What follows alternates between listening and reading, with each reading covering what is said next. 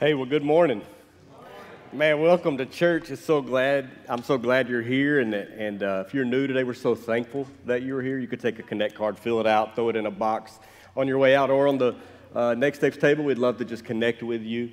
And uh, we're thankful that you're. I want to welcome those online as well. We're grateful for you and uh, look forward to the day you can come back to join us. And I'm also welcoming those in the lobby.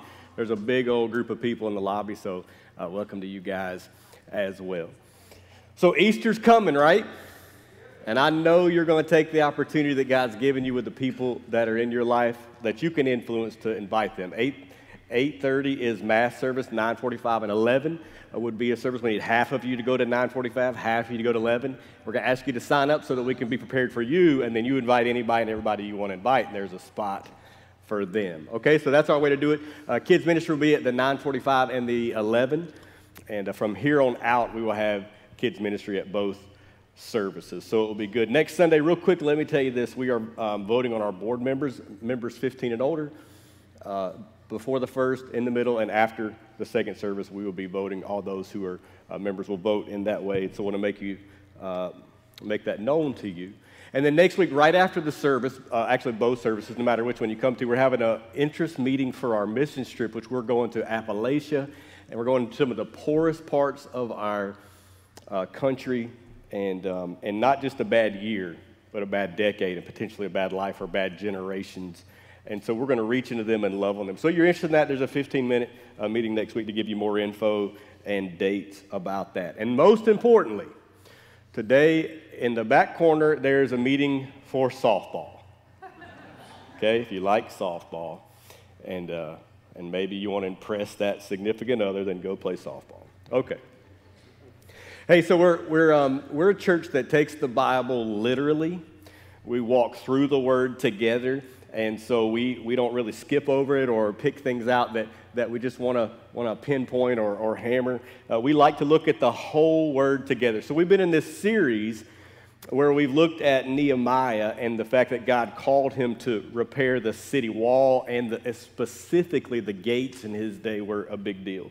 So we're moving into chapter four because that was chapter three. We spent like eight weeks there, and we're moving in chapter four today. And I promise you, we'll not spend that many weeks here just this week. And the next week we'll go to uh, like chapter seven to eleven, and then um, Easter Sunday is going to be an incredible day. It's going to be so great. And I know the Lord's going to move in unbelievable ways and then we're starting a series on the life of Joseph. And so those you invite to Easter will be pushed to come back and learn and walk with us um, in that series. It'll be a great way. We're going to make it fun and exciting. And so uh, just know that there will be a next step for them as you uh, invite people to come with you. Okay, you say, Well, I'm new today, and I know, Pastor, you've got to move it along because we got baptisms at the end we're super excited about, and we've got, we've got a lot to, to get through. So, so catch me up.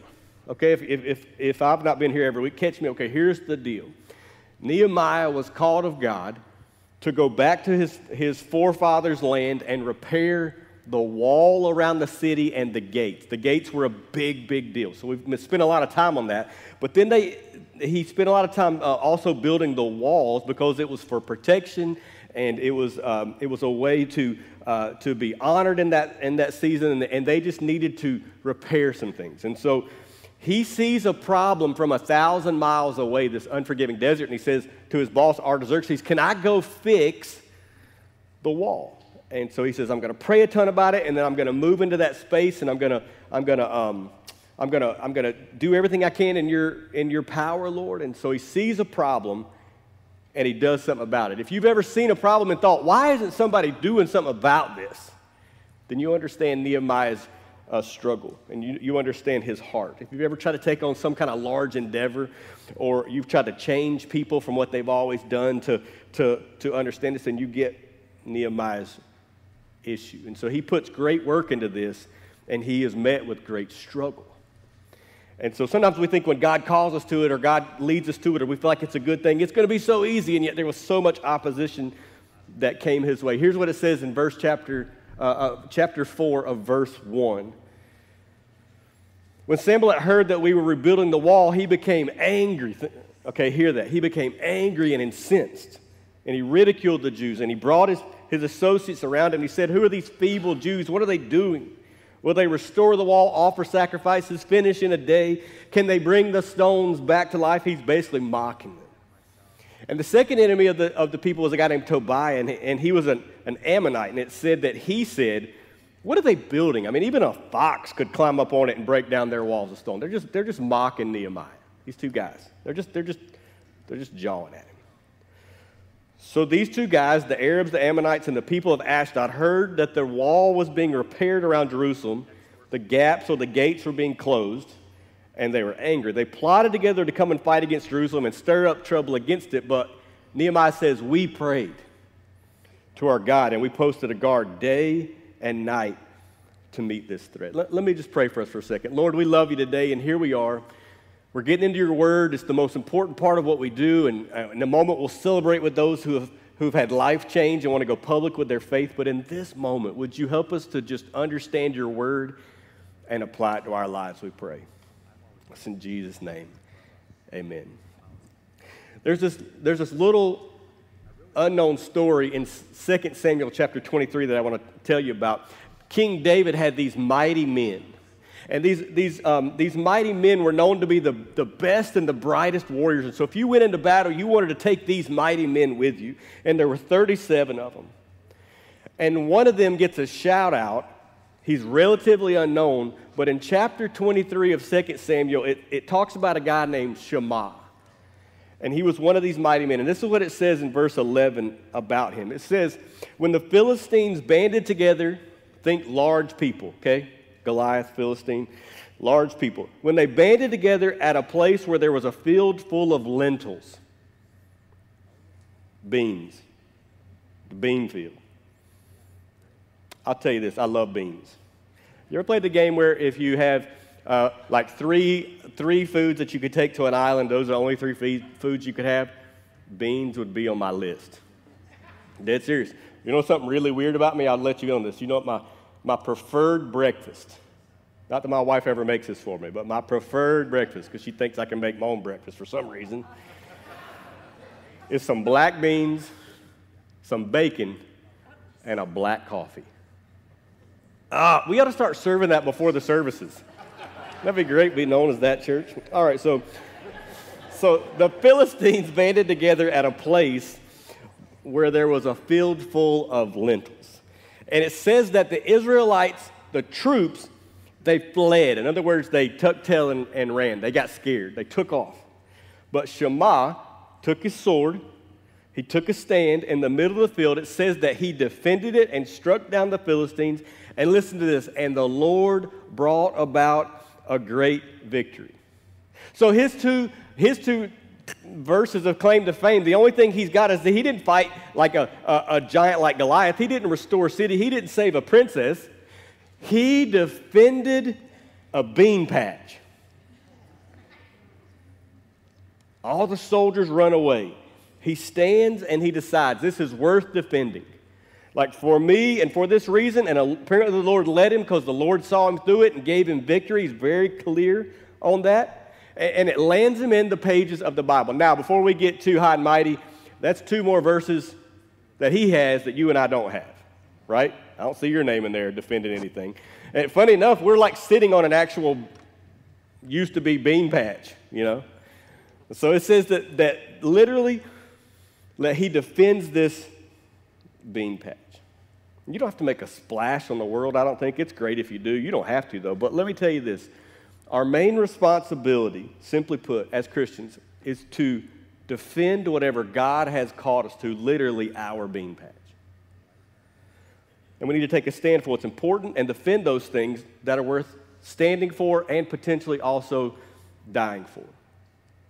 So, your bean patch, for example, is your family and your faith and your life. And there are some things that are valuable enough to die for. And you'll take a stand and say, I'm not moving. The Lord has called me to this, He has equipped me for this. I am taking a stand.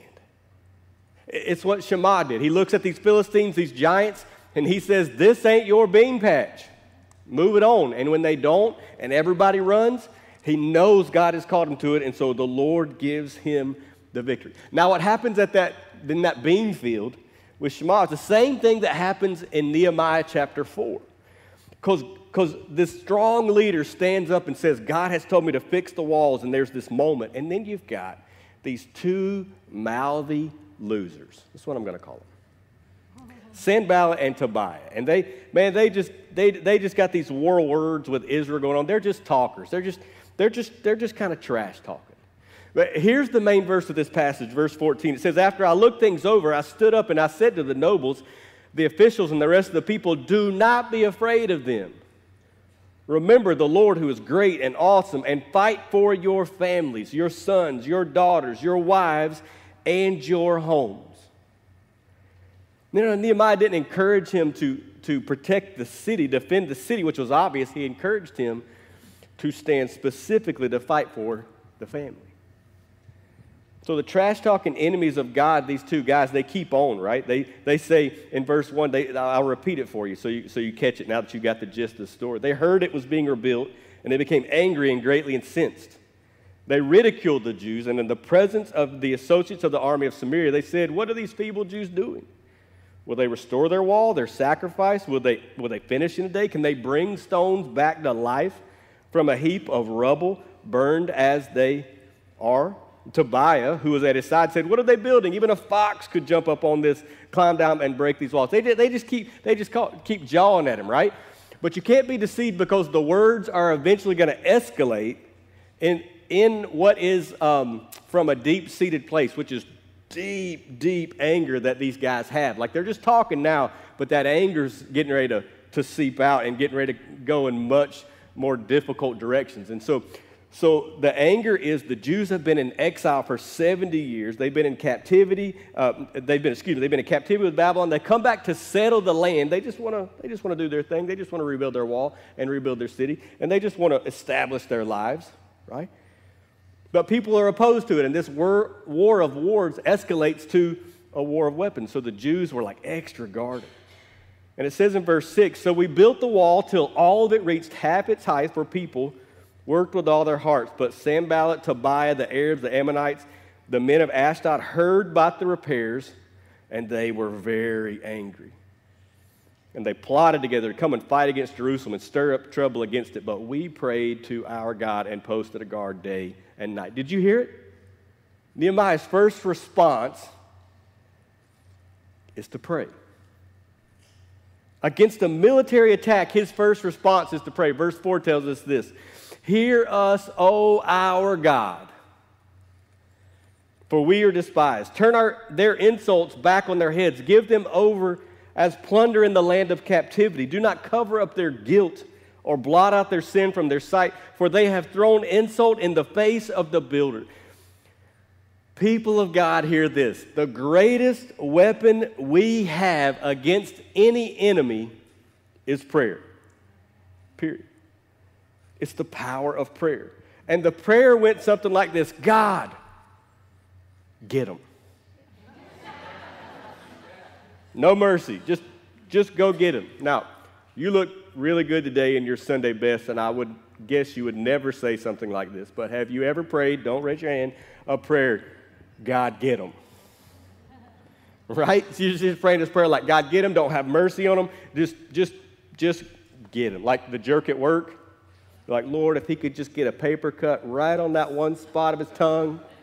Or, or like there's a sibling, the know it all sibling in the family. If mom and dad could just come around the corner at just the right time.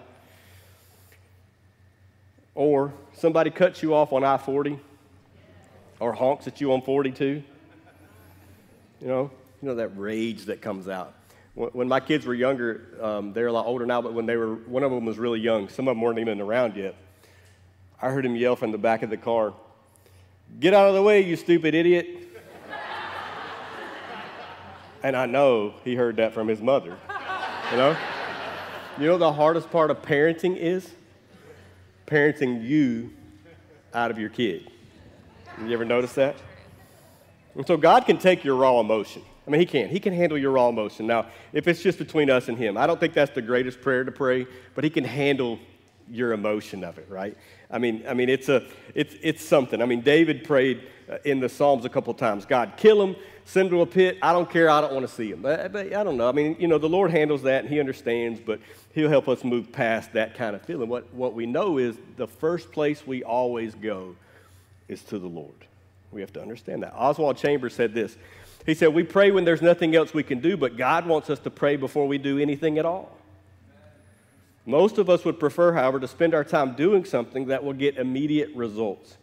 We don't want to wait for God to resolve matters in His good time because His idea of a good time is seldom in sync with ours. So they just stopped and prayed. But that's not all they did because it's a twofold approach, right? They, they were prayerful, but they were also practical. I mean, they were practical in this. They didn't only pray and they didn't only do practical things. Nehemiah says, in verse 4 that they prayed, part one, and part two, they posted a guard day and night. In other words, they, they did something. They, they prayed. It was their first response. But that wasn't a crutch to not do anything. It was like, well, God gave us a brain for a reason, so, man, put a guard out there. Have one at the daytime and have one at the nighttime. And let's pray and use our brain, right? And, and he gives us moments like he did Nehemiah where he says, okay, I'm challenging you to do something, but people are going to oppose you. But, but are you willing to take the risk in my name to do it? Are, are you willing to step out and be less comfortable now because I've called you to something? I mean, do you ignore his promptings when he pushes you to do something, when God starts to, to, to challenge you? Or do you just take it as not serious? Or, or do you step into that, lean into that? Do you pray and then you take action? when you feel the Holy Spirit start to nudge you, you, you, you got that, that opportunity. Ignore it, not take it seriously, pray about it, take action. You say, well, give us some examples. Great, I'm glad you asked. Here's some examples. The Lord, the Lord nudges you to go into ministry, and you say, Lord, I'm too old for that. Oh my goodness. I mean, do you know how old I am? Do you know how long it's taking me to get to this place in my career? Do you know how long I've, I've tried to build? And you're just going to ask me to step out and go into ministry? And I know that God is calling people in this church to give their lives to, to ministry either here or abroad. There's a couple that I know, we're going to start partnering with them. They're from uh, California, but they have kids who live here in Raleigh, and I've been connecting with them, and, um, and they felt called in the middle of their lives to go to the Philippines and serve the poorest of the poor. Man, that's, that's beautiful to me. What do you do when the Lord starts pushing on you? All right, we'll, we'll make it a little, easier. What do you do when the Lord says, hey, just serve at your church? Like, attend a service and, and, and serve one. I mean, that, that's, that's easier. What do you do? Do you push that off or do you, do you jump in? Hey, here's one. You know I couldn't let this one go. A, um, a free check, I say free, a stimulus check drops in your bank account. Now what do you do? I mean, you're like, oh man. Now, now do, you, do you tithe on it? Do you not tithe on it? I mean, here's the thing. So, my wife and I took Financial Peace University. She's a free spirit, and I'm the nerd. If you haven't taken that class, you really should. And it, it changed our life. It, it um, helped us stop fighting about money. And one of the things that we learned was that um, she doesn't really care about money, and you can give it away, spend it. She don't care, and I have every dollar attributed before that money hits my bank account. You know, I know where it's going. And so, um, so that thing hits my bank account, and, and for now it's free at least. And so uh, here I am. What do I do? And, and, and I feel like the Lord, Lord tells me, why don't you tithe more than 10%? Because I mean, I can do 10% now because it's a habit, it's a muscle, and I don't have a problem doing that. Why don't you tithe more? Because it's kind of legalistic for you now, and you didn't you didn't do anything to get this money anyway. So, so, so he nudges me, right? What do, you, what do you do? What do you do when you feel, when you feel things like that? Imagine if every, every family here said, I'm going to give 10% to the spiritual house and let's go reach people for the kingdom. Man, we blow the roof off, man. You say, man, my neighbor needs Jesus, and I've always backed off from, from giving this invitation to him because I'm, scared, I'm, I'm scared they're going to reject me. Okay, well, what do you do? Do you sit on another invitation, or do you take that that chance. You might say, I've got to apologize for years of neglecting a spouse or, or dishonesty or little white lies. Do you, do you decide to have that hard conversation or do you, do you back off from it? You might say, well, I've promised or overpromised to my kids some things that I haven't delivered on. Well, here, here's how faith works. When, when, when faith reaches maturity, God nudges you, you pray, you act. Until then, you've got a lot of work to do. And he'll walk with you the entire way. So, so Nehemiah, he's got this threat in, in chapter 11. It says, he says, Our enemies, before they knew it or could see us, will be right there among us. We will kill them and put an end to the work. This is, um, this is the enemies talking about coming into the Jews. And then the Jews who lived near came and told us 10 times over, Wherever you turn, they will attack you. Basically, Debbie Downer steps in and says, Nehemiah, Nehemiah, Nehemiah, they're going to kill you. They're going to kill you. They're going to kill you.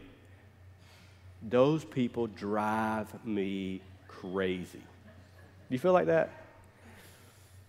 My wife sees the glass half full. I sometimes see the glass half empty. I don't need you to tell me what's negative, right? Fill into my life the, the, the faith that God can do this. So Nehemiah commands them. He says this He says, Station some of the people behind the lowest points of the wall at the most exposed places, posting them by families with swords, spears, and bows. In other words, defend yourself. I mean, Nehemiah had a NRA bumper sticker, you know? And so they're praying people. But they also took action to defend what they felt was worth defending. So here's the question I get I thought Christians were supposed to be mild and meek. I thought Christians were supposed to be peaceful. My question becomes when did meekness become weakness? Or when did peaceful become ultra passive? It's almost as, as if culture has decided that the 11th commandment is, Thou shalt be nice no matter what. And Nehemiah says, We're going to pray, we're going to have great faith, and we're going to act, but we're going to defend ourselves and our family and our land. And then he says the most important verse of this passage, verse 14 Do not be afraid of them. Remember, the Lord is great and awesome, and fight for your brothers and your sons and your daughters and your wives and your homes.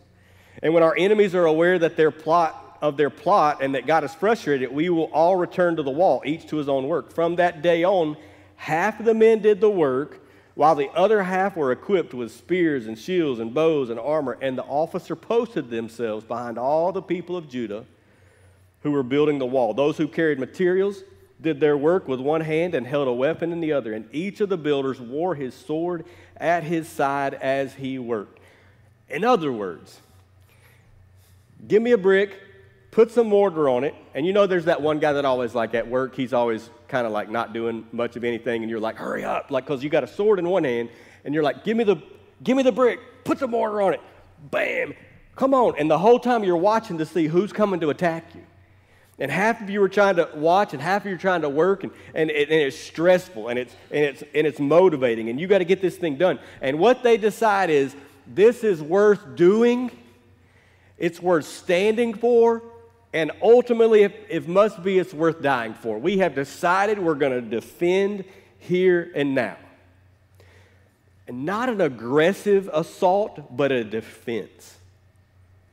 Check this out. Jesus, this is an overlooked passage, but at the end of the Last Supper, um, right before Jesus is, is going to uh, head to uh, the Garden of Gethsemane, he says to his disciples, verse uh, 36 of Luke 22, But now if you have a purse, take it in a bag, and if you have a sword, sell your cloak and buy one.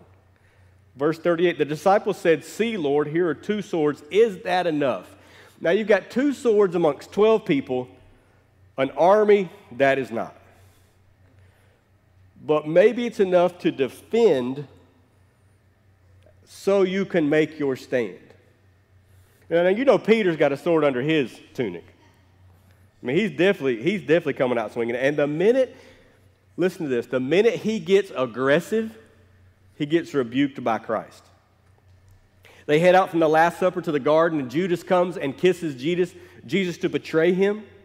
And Peter goes rogue and whips out the sword and cuts the ear off of the Roman, Roman soldier. And he misses. You know, he was going for the head, but he hits the ear.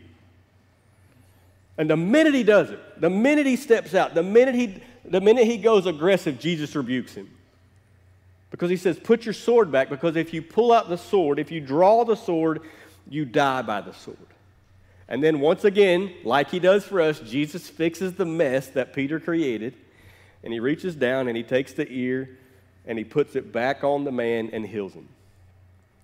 Just a side note, whenever I read that passage, I always wish that he had cut his head off so Jesus could reach down and put his head back on. Like, okay. So there are two swords and uh, 12 guys, not an army, and Peter gets aggressive and Jesus rebukes him. But Jesus is not creating an, an army that is there to fight. He has said, defend yourself and do what you are called to do and defend. So you say, well, what, what does this mean for me? Well, it means uh, for you, what is the bean patch that God has called you to? And what areas must you defend so the Lord gets the victory? How do you pray and, and, um, and practically defend your family, your family, your faith, and your life? And man, I, I'm going to tell you these days, and I don't think you have to be very smart to figure this out, but the family and faith are under attack. Unless you've been living under a rock, man, you, you totally know that. And one of the biggest mistakes we made was in the 60s, we took prayer out of schools and we decided, oh, we don't want to offend anybody, so we're just going to remove prayer from the schools. Uh, uh, it, it's just, man, I'm telling you what, you know what? It has been a spiral. We decided, well, we'll take prayer out, but we'll still, we'll still do practical things. Well, you've, mo- you've taken most of the, uh, of the work out of the scenario. If, if, the, if the plan was to pray and to, and, to, and to act, you've now taken prayer out. You're just going to act. Well, now you're on your own. Right? And understand this that tragedy and pain stalk a godless nation. It does. That's what happens when you make little decisions to remove prayer, remove Ten Commandments, or decide the Bible is archaic at best, or pick and choose what things you're now going to believe because you don't want to upset your system or offend someone or be told you are wrong. Now, let me tell you this. You can get all this on the news, you know all this kind of stuff. I could go into more detail. And yet, God has called you for such a time as this. He has. He's called you for such a time as this to defend your family and defend your faith and defend your life. So I'm looking at the men and I'm saying, man, lead your family. Read the scriptures to your family. Pray over your family. Pray together.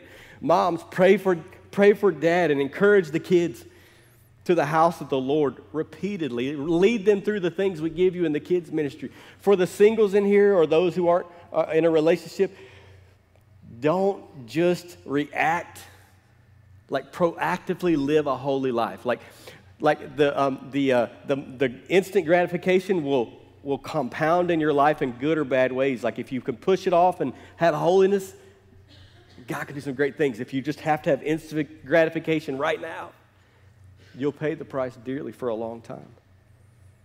Grandmas, grandpas, man, pray over your families. Invest in them. Don't, don't check out. Learn the word together. Come to church together.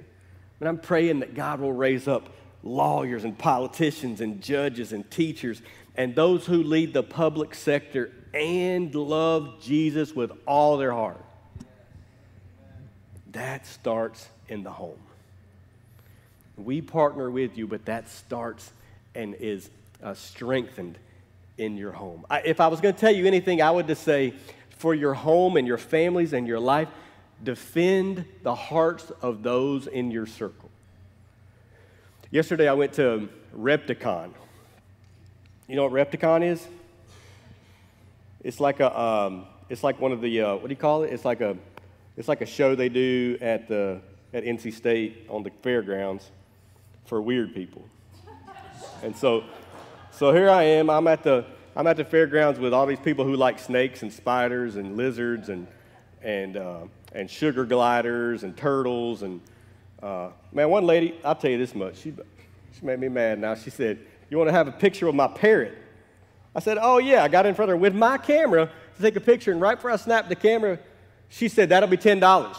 Like, oh, no. I started deleting pictures, man. I have. I know $10, man. So here I am amongst these people, and I'm not, I'm not really big on the snakes and spiders. I don't want any reptiles or rodents in my house, so I'm going to put just completely honest. I got so many things that live in my house right now, I can't keep anything else alive. And my wife can't either because she proves that with the plants that we have. Anyway, so, so I shouldn't have said that, man. So, so, so I'm, I'm sitting here, and my son, he likes his ball, ball, python or whatever it is, and so he puts it around his neck, which is not really my favorite position for a snake, but, but it wasn't having a good day. And so it like, like showed its like fangs and was getting ready to bite his face.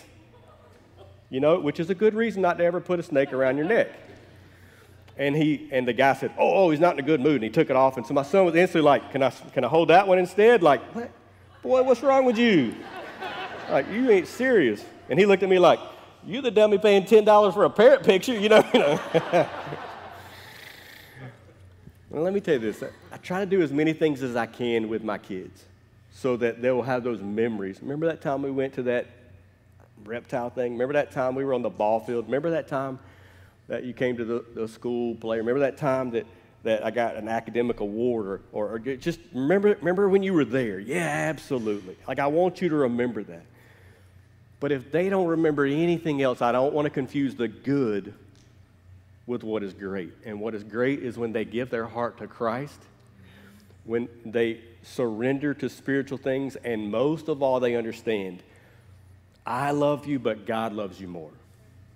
And He has a plan and He has a way, and the only way you will find true happiness eh, is to follow Him and His ways. And so I, I encourage you don't listen to what culture is telling you.